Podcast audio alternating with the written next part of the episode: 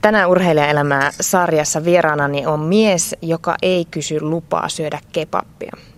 Luottopelaaja, mies, kaksinkertainen maailmanmestari, joka on valittu ruotsalaisen innebändi Magasinetin äänestyksessä maailman toiseksi parhaaksi pelaajaksi vuonna 2008.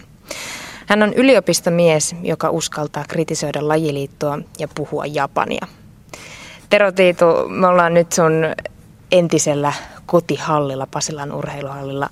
Miltä tuntui astua tuosta ovesta sisään? Tosi hienolta. Onhan täällä paljon tunteja vietetty ja täällä on paljon, paljon muistoja tästä hallista niin hienojen ihmisten kanssa, niin aina siinä vähän kylmät väreet tulee, kun tänne saapuu ja, ja kiva nähdä. Vaksit on tuttuja ja kahvilanpitäjät on tuttuja ja kaikki on vähän tuttuja, niin se on vähän niin kuin kotiin tulisi. Mennään nyt kuitenkin ajassa vielä reilusti taaksepäin Pohjois-Karjalaa Joensuuhun. Koripalloseura Katajan, jääkiekkoseura Jokipoikiin ja salibändiseura Jospan kotikaupunkiin. Mikä siinä oli, että se salibändimailla oli se sitten, joka tarttui sun käteen?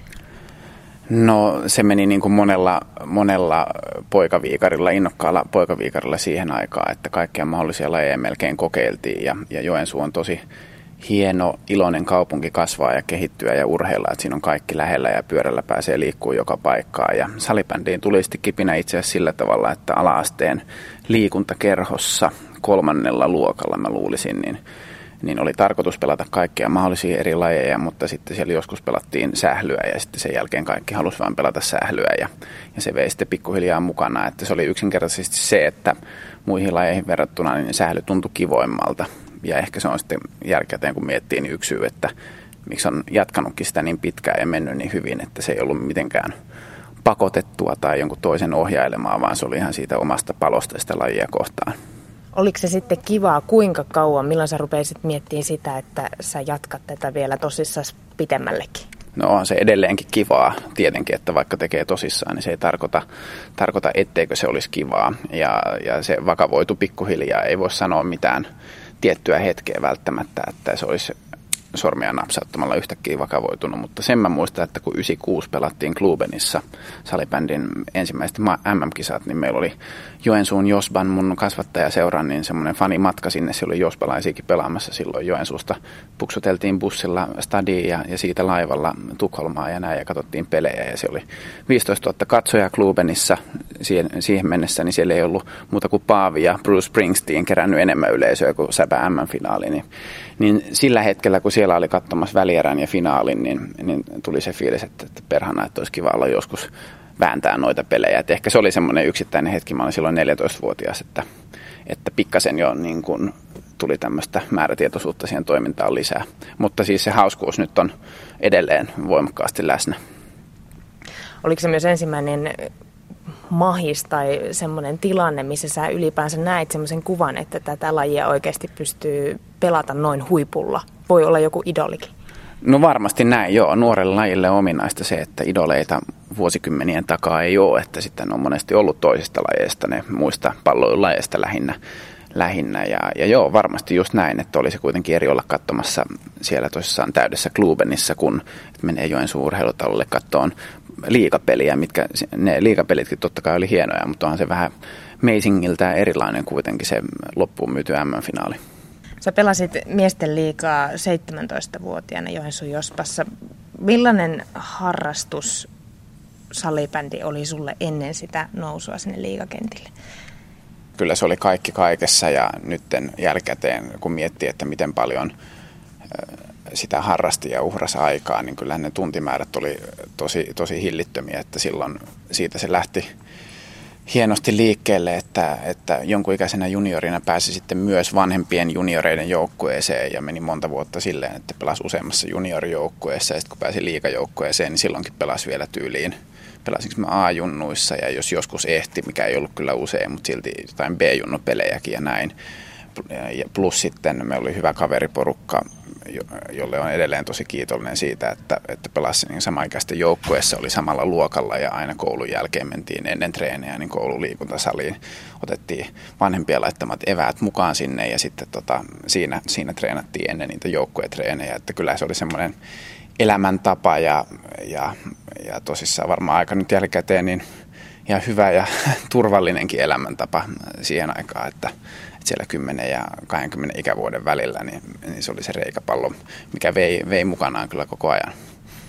Se reikäpallo, kun sut vei sitten etelään Espoo Oilersinkin?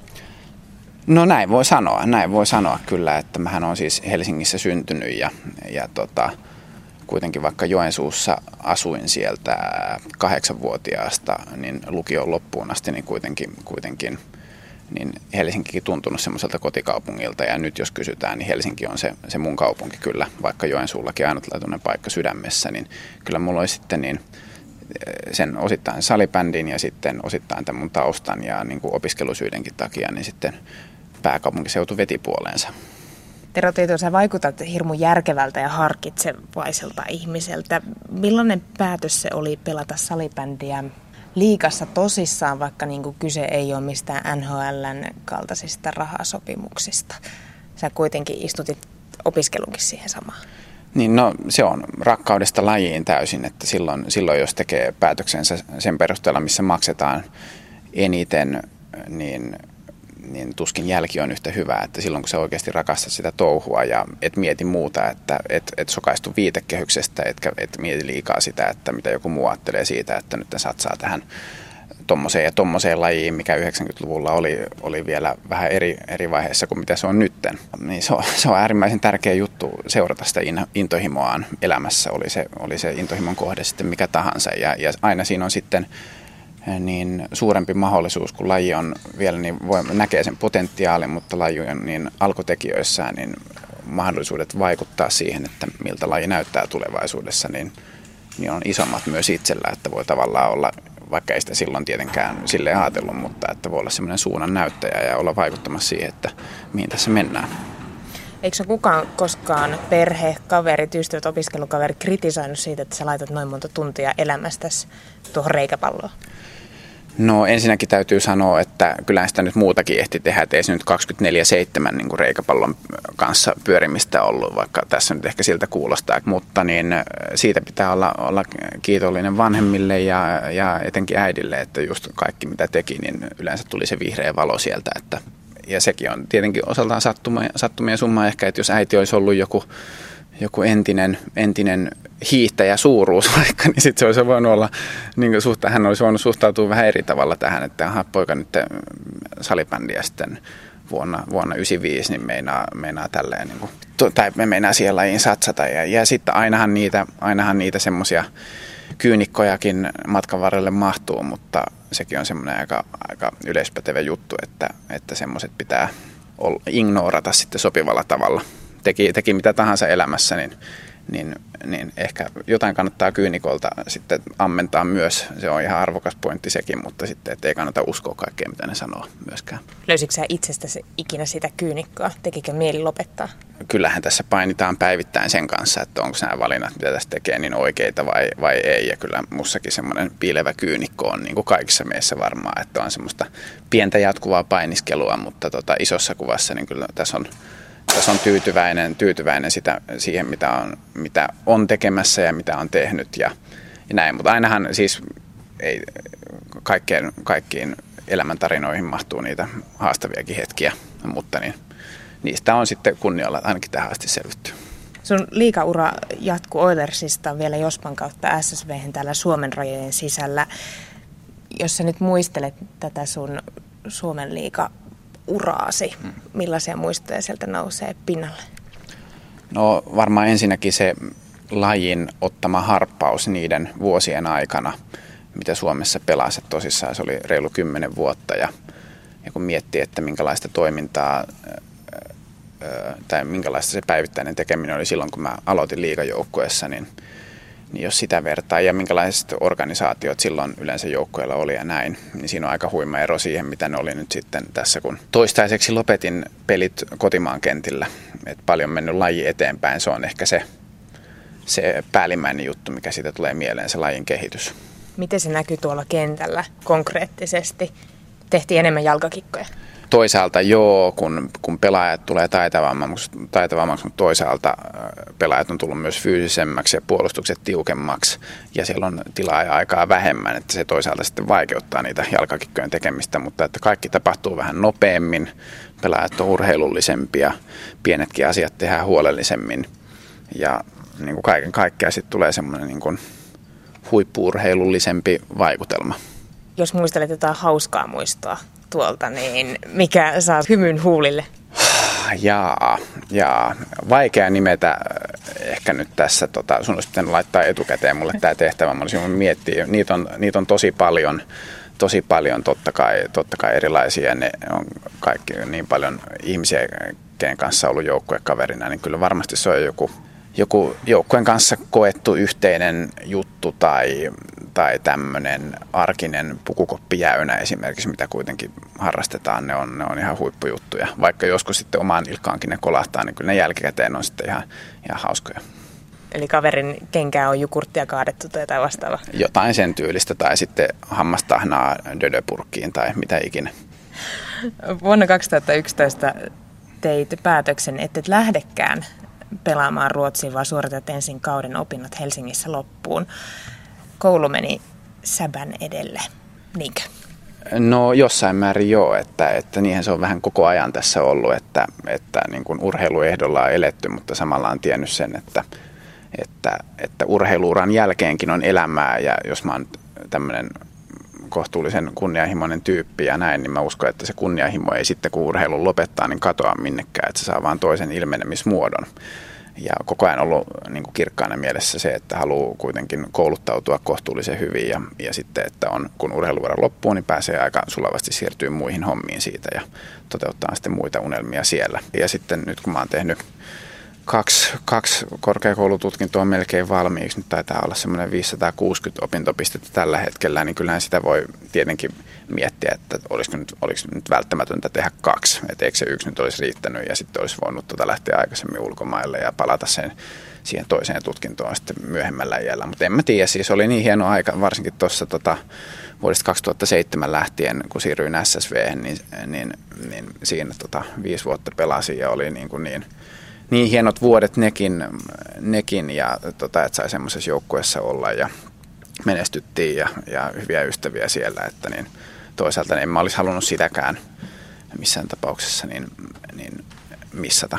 Et täytyy muistaa, että meidän lajissa kuitenkin tässä on iso ero, vissi ero, niin esimerkiksi jalkapalloon tai jääkiekkoon, että mullahan ei ole missään vaiheessa ollut semmoista merkittävää taloudellista insentiiviä lähteä ulkomaille pelaamaan. että jos joku fudis, fudisjantteri miettii että mitä ihmettä tämä äijä on tehnyt, miksi tämä on tämmöisiä valintoja tehnyt, niin täytyy muistaa sekin, että niin kun salibändissä ei ole montaa ulkomaata, missä, missä niin, tai mihin kannattaa lähteä pelaamaan, että niitä on ehkä se kolme, ja niissäkään se niin palkkataso ei ole, se on korkeampi kuin Suomessa, mutta se ei ole kuitenkaan semmoinen, mikä saisi, olisi saanut mut tota, valitsemaan, valitsemaan sen vaihtoehdon opiskelujen ja esimerkiksi just SSVssä pelaamisen edellä. Tätä sarjaa tehdessä mä oon jakanut karkeasti urheilijat niihin, joita ei koulu vähempää kiinnosta.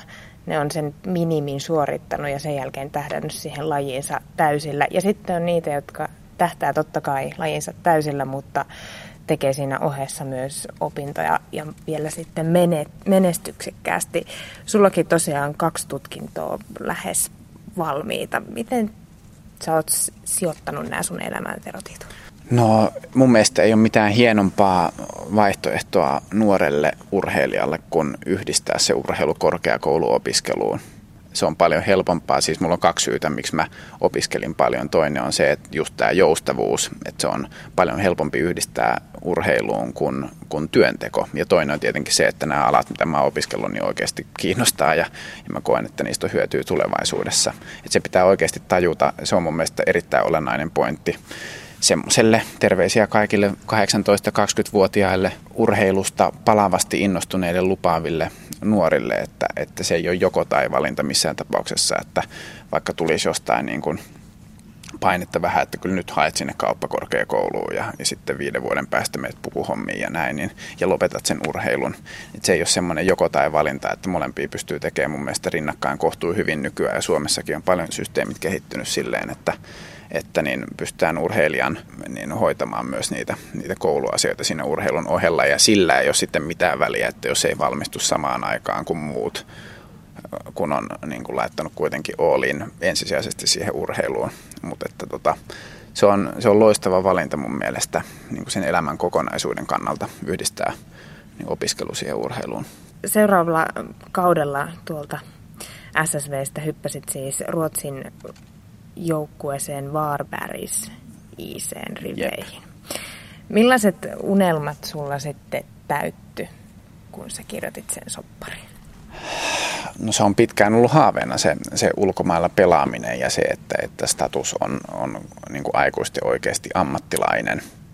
Niin on se pitkään ollut mielessä. Mutta sinne kun mentiin, niin onhan siinä jotain, jotain spesiaalia kuitenkin ja, ja hienoa, että sä voit harjoittaa sitä omaa lajia ulkomailla niin, että, että sä oot sa, sa, saavuttanut semmoisen tason, että, että sulle maksetaan ihan niin kuin fiksu palkkakin siitä ja, ja sitten se vielä, että, että ulkomailla, sä oot siellä niin, kuin, niin ulkomailla suomalaisena, niin kyllä mä jotenkin niin kuin oli, oli hyvä fiilis, vaan niin kuin edelleen on nyt itse asiassa huomenna tässä lähden takaisin Ruotsiin, niin, niin tota, hyvä fiilis olla siellä niin kuin edustaa, edustaa Suomea ja, ja hoitaa asiat mahdollisimman hyvin. Niin on siinä vaan jotain, jotain eri tavalla hienoa kuin, kuin että urheilis, urheilis kotimaassa. Sä et ollut ihan 18-vuotias Jantteri, kun sä sinne mm. lähit. Jännittikö enää siinä iässä muutto toiseen maahan?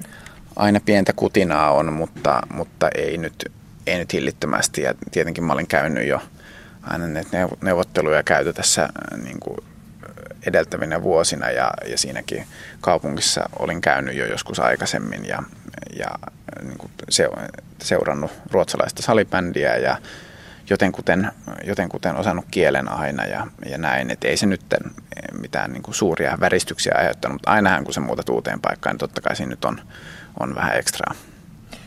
Millaisia ne neuvottelut on? Kerro vähän, mitä, kuinka paljon sulla itsellä on sanomista siellä neuvottelupöydissä? No sehän on kunnon diskuteeraamista ruotsalaiseen tyyliin sille, että puhutaan paljon, paljon helppoja asioita ja silloin kun ollaan niin kuin face to face ja sitten ne vaikeimmat asiat, niitä ehkä vähän sivuutaan, mutta sitten ne hoidetaan sähköpostilla, että ei uskalleta päin naamaa sanoa. Se on, se on hauskaa kyllä siellä se, siis lähtökohtaisesti hyvä aina olla, olla positiivinen ja näin, mutta kyllä niin kuin kissakin pitäisi kyetä mun mielestä Ruotsissa monesti niin vähän paremmin nostaa pöydälle, että semmoinen suomalainen suoruus, kun se on niin kuin oikein puettua, niin se on kyllä, sekin on arvokas, arvokas asia maailmalla. Niin osata, mutta tota, ei siinä siis keskustellaan asioista ja tutustutaan toisimme ja tietenkin sitä voi itse sanoa, että, että mitä sitä toivoisi ja näin, mutta että ei sitä nyt kuuta taivaalta voi toivoa myöskään, että ei nyt mitään niin kuin kovin pitkällisiä prosesseja ole, että, että just salibändissä tämmöisissä muissakin lajeissa, missä missä ei ole mitään niin kuin miljoonapalkkoja kuitenkin, niin se on tärkeää, että se kokonaisuus on, on toimiva. Että tuntuu, että, että, että se sosiaalinen miljöö, mikä siellä on, niin, niin se on semmoinen, missä viihtyy ja, ja tämmöiset niin kuin arkielämän palaset on kohillaan. Että se on ehkä toisenlainen maailma sitten kuin, että jos joku kiekkoilija saa puhelun Venäjältä, että tuutko tänne ja saat tämän seitsemän numeroisen summan, niin siinä ei tarvitse ehkä sitä niin kuin sosiaalista puolta niin paljon välttämättä miettiikään. Mutta leivänsä kuitenkin tienaat siellä Ruotsissa. Joo, ja, ja kyllä jonkun verran sai säästettyäkin, että, että siinä mielessä se oli ihan, tai on, on, on tietenkin hienossa, hienossa asemassa ja kokee sen, että on etuoikeutussa asemassa, että meidän laissa voi niin semmoista palkkaa kuitenkin nauttia. Jos sä mietit suomalaista ja ruotsalaista salibändikulttuuria, niin missä ne suurimmat erot näkyy? Ruotsissa on pelaajia kuitenkin massoja enemmän ja sieltä valikoituu sinne huipputasolle taita, luonnostaan sitten niin taitavia pelaajia enemmän, että, että se on se eka, mikä tulee fiilissä. Ruotsissa ehkä just niin taitoa on vähän enemmän. Sitten tota, että onko ne kovempia kokonaisvaltaisesti katsottuna kovempia urheilijoita, niin enpä usko. Ja sitten se joukkuepelinkin kanssa voi olla vähän niin ja näin. Ja se on se just, millä me suomalaiset voidaan iskeä. Ja se, että se tota, pelaajamatku, mitä meillä on, niin sillä tehdään mahdollisimman laadukkaasti joka päivä töitä ja nimenomaan pelataan, pelataan joukkueena. Niin, niin se on meidän vahvuus. Mutta se tota, tietynlainen taito ja usko omiin kykyihin ja, ja positiivisuus alusta loppuun, niin ne ehkä leimaa sitä ruotsalaista, ruotsalaista säbä-skeneä. Näkyykö se myös valmentajissa, tuomareissa, seuratoiminnassa? Se näkyy, valmentajissa näkyy se ruotsalainen, ruotsalainen ajatus siitä, että Alting måste alltid kännas bra siinä mielessä, että, että siellä on, niin kuin, siitäkin oli puhetta tuossa, että ehkä sitten on joskus vai, niin kuin hankalia asioita vaikea sanoa suoraan, että se on vähän semmoista, niin kuin siellä on mukavia valkkuja enemmän kuin Suomessa, joskus vähän liiankin mukavia, että oikeasti pitäisi, pitäisi ärähtää, ärähtää. Ja, ja kyllä siellä on, niin kuin sit, kun mennään tähän seuratoimintaan, niin ympyrät isompia, siis joka suhteessa lajihan se on lajin emämaa kuitenkin ja, ja siinä on iso ero sitten siinä tota, toisaalta ottelutapahtumissa ja yleisömäärissä ja siinä, että miten, miten seurat hoitaa asioita, niin, niin että siellä on kaiken kaikkiaan varmaan sekä meidän lajiin liittyen että muutenkin niin urheilun arvostus ja se urheilukulttuuri vähän pidemmällä kuin mitä Suomessa on. Niin mä muistan Mika Kohonen sanoi jossain haastattelussa, että kun hän Ruotsin puolelle meni, niin häntä varoteltiin siitä, että jos illalla lähtee juhlimaan, niin kuvat leviää helposti. Mm. Oletko törmännyt millaiseen fanikulttuuriin siellä?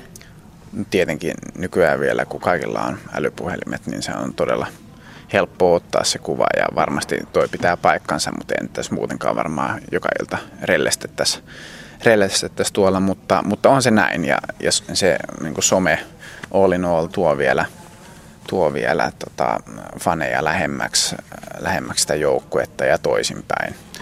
Että niin, niin on, sitä on paljon ja tietenkin salibändille nuorella, nuorena lajina on ominaista se, että monet fanitkin on, on nuoria ja itse pelaavia. Et harvemmin meillä on sitten, vaikka niitäkin toki on ja toivon, että niitä tulisi mahdollisimman paljon lisää, niin jos vertaa vaikka lentopalloyleisön, lentopallomatsin yleisö tota, keski-ikää säbä, säbämatsiin, niin on siinä iso ero, että, että meillä ei pappoja hirveästi ole yleensä katsomassa, ellei ne ole sitten sukulaisia. Et nuor, nuorekasta ja aktiivistahan se on se säbä, säbä tota, fanilauma yleensä vaikka ammatiksi Ruotsin puolella pelaatkin, niin totta kai siihen elämään mahtuu paljon muutakin.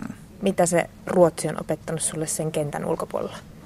No aina kun muuttaa ulkomaille, niin, niin, niin sä huomaat sen, huomaat ensinnäkin ne erot, mitä, sulla on, mitä löytyy sun kotimaahan verrattuna, että niitä löytyy Ruotsistakin, vaikka suomalaisen näkökulmasta Ruotsi on tietenkin vähiten eksoottinen ulkomaa, että, että se nyt ei oikeasti siellä niin kuin ruokakaupassakin, niin monet purkit vaikka, niin ihan samat purkit on myynnissä Suomessakin ja niissä lukee suomeksi ne testit, tekstit ja näin, että ei mitään isoja juttuja, mutta se ensinnäkin niin, että saa elämän rullaamaan ulkomailla ja, ja se oli yksi syy, miksi mä valitsin Warberin silloin, että siellä ei ketään suomalaista ikinä pelannut ja mä olin ainoa, ainoa ulkomaalainen siinä joukkueessa, että että oppii selviytymään, selviytymään itsekseen ulkomaalaisten joukossa ja, ja saa sen arjen rullaamaan, niin, ja sitten toisaalta oppii, oppii, että miten siellä toimitaan ja ajatellaan asioista ja sitten osaa pelata niitä siihen, että miten asiat on täällä kotisuomessa. Mitä sä näin nopeasti, jos ajattelet, mitä sä toisit Ruotsista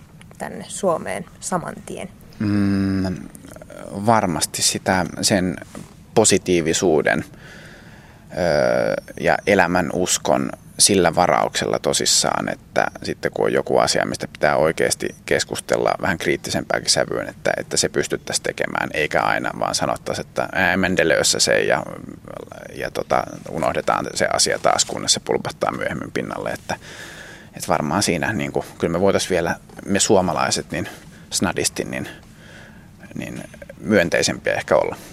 Viime kausi sulla se loppu aika synkästi loukkasit polves kaksinkamppailutilanteessa juuri ennen pudotuspelejä. Hötäkässä meni sekä polven eturistiside että sisempi sivuside. Ne ovat nyt poikki. Sä ja tulit... kierukkakin repesi itse asiassa. Sekin, sekin on korjattu jo. No niin, tulit tähänkin haastatteluun suoraan fysioterapiasta. Mitäs, miltäs polvi tuntuu tällä hetkellä? Tosi hyvältä tuntuu, että tosissaan tässä iässä niin kun tulee tuommoinen niin sanottu vähän isompi loukkaantuminen, siinä pitää miettiä, että miten nyt tästä eteenpäin. Että mun mielestä sitten on turha enää jatkaa uraa, jos ei oikeasti laita kaikkea peliin. Ja, ja mä laitoin kaiken peliin ja edelleenkin tässä tota, laitetaan ja otin tavoitteeksi sen, että, että pelataan seuraava, seuraava kausi niin ehjänä ja oltaisiin mukana MM-kisoissakin joulukuussa, mihin on neljä kuukautta tässä vielä aikaa. Niin toistaiseksi nyt on melkein viisi kuukautta leikkauksesta, niin mennyt tosi hyvin kaikki. Paljon on töitä tehty ja, ja ja semmoista vähän niin kuin junnaavaa ja melkoisen pitkästyttävää alkuvaiheessa varsinkin on myös se, mutta niin puuta koputtaa, niin voi sanoa, että so far so good, että eteenpäin juoksu sujuu jo mainiosti ja, ja lihakset on palautunut jalkaan ja, ja tota polven liikkuvuus on hyvä, että nyt sitten seuraava vaihe on tässä, niin seuraavan kuukauden aikana säbää ruveta pelaamaan sitten vähän, vähän vauhdikkaammin, niin askel askeleelta nostaa sitä vauhtia, että, tota, että sitten katsoo vielä, miten tämmöinen lajinomainen liike sujuu, niin siitä mulla ei vielä hirveästi tietoa, mutta, mutta kyllä kondis ja äh, fiilis on loistava. Huomenna palaat siis Ruotsiin uuden seuran Falunin riveihin. Millaista kautta sä odotat uudessa seurassa? Intensiivistä, että Falun on Ruotsin mestari, tai voittanut kaksi viimeisintä Ruotsin mestaruutta, mikä tarkoittaa, että me ollaan mukana Champions Cupissa, eli tämmöisessä salibändin mestareiden liigassa. Siinä on se lopputurnaus nyt niin lokakuussa, että se on jo ensimmäinen pää, päätavoite. Ja sitten niin mulla kuin monella muullakin tota, pelaajalla joukkueessa niin on MM-kisat joulukuussa seuraava tavoite ja sitten on vielä Ruotsin pudotuspelit keväällä. Et siinä on tavallaan kolme kuntopiikkiä niin tiedossa ja, ja paljon tapahtumia, niin intensiivinen sitten tulee joka tapauksessa ja sitten vielä kun on kuitenkin uusi kaupunki ja niin uudet joukkuekaverit ja kaikki silleen niin vähän uutta siellä, niin, niin se opetteluunkin menee alussa aikaa. Että semmoinen varmasti aika ei käy pitkäksi siellä. Mä otan vielä kiinni noista MM-kisoista, jotka pelataan siis joulukuussa 2014. Viime kerralla Ruotsi näytti aika selvästi, että kumpi siellä kentällä määräsi. Rumat oli finaalilukemat. Millainen joukkue Suomi tänä vuonna on Tero Tiitu? ripauksen nuorekkaampi ja, ja raikkaampi ja edellisestä kerrasta jotain oppinut varmasti. Ja, ja nyt tuossa mä ollut loukkaantunut, niin mä en ole ollut kesäleireillä mukana muuta kuin juokseen yhden testijuoksun tuossa vikalla leirinä. Että silleen en osaa tarkkaan sanoa, että miltä peli just tällä hetkellä näyttää, mutta, mutta kaiken kaikkiaan meillä on ihan loistava sauma kyllä iskee puun takaa, että Ruotsilla on kotikisat ja jengi odottaa, että ne voittaa finaalinkin vähintään kymmenellä maalilla ja kaikki muu on fiasko, että siinä on ihan oikeasti niin kuin mahtava sauma meillä ja niin kuin jätkät osoitti esimerkiksi huhtikuussa äh, harjoitusturnauksessa Tsekissä, ne voitti aika selkeästi Ruotsi, että, että, että kaikki on tosissaan mahdollista ja, ja niin kuin innolla on tässä kesäaikana, kun treenejä on vetänyt tuolla kesähelteellä ja aina sitä niin kuin mieli joskus käy jo siellä niin kuin tulevassa kaudessa ja mahdollisissa tapahtumissa, niin, niin kylmät väreet on tullut siitä, kun mielessä on käynyt läpi sitä, että miten hieno olisi niin kuin varastaa pytty siellä takaisin siellä Göteborgissa, tehdä big steel siellä, siellä tota, Ruotsin länsirannikolla, niin sitä kohti tässä kovasti. Sitten mun pitää kysyä Tero Tiito sulta vielä, että sulla on hallussa vaikka mitä ennätyksiä. Muun muassa yhden kauden maaliennätys, 63 palloa verkkoon, M-mitaleita, niitä löytyy kaikkea värejä, Suomen mestaruus on, oot pelannut ulkomailla. Mitä salibändi voi sulle enää antaa? Se on antanut vuosi vuodelta enemmän, kun tässä on vanhentunut ja toivottavasti viisastunut jossain, jossain määrin, tai viisastuminen sokraattisesti tarkoittaa sitä, että, että tajuaa sen, että, tai tietää sen, että ei tiedä. Niin toivottavasti se nyt on ainakin niin kuin oma rajallisuus tässä tullut, tullut, tullut selville, ja vuosi vuodelta pystynyt nauttimaan enemmän siitä, siitä mahdollisuudesta urheilla tällä tasolla ja sellaisten ihmisten kanssa ja, ja kiitollisuus vaan vuosi vuodelta kasvanut sitä kohtaa ja se on sitten jotain ihan muuta kuin nämä ennätykset tai, tai mitalit, mitä voitetaan. Että kyllähän siinä niin kuin tutkitaan itseä jatkuvasti ja opitaan itsestä ja, ja muista ja toivottavasti kehitytään ihmisenä, että sehän nyt on se tärkeä juttu, eikä ne, eikä ne tämmöiset, mitä jossain tilastoissa lukee. Mitäs sitten, jos sitellään nyt vielä, sitten kun ura päättyy, salibändiosa? niin, niin, no sitten se päättyy kun se päättyy ja, ja sitten tehdään – jotain muuta ja, ja tosissaan elämä on niin lyhyt, että on kaiken maailman juttuja, mitä olisi hauska tehdä ja, ja, ja se on jopa kiusallista, että elämä loppuu niin nopeasti, että kaikki mitä haluaisi tehdä, niin ei, ei varmasti ehdi tehdä, mutta tota, eiköhän sittenkin ihan mukavaa tekemistä löydy.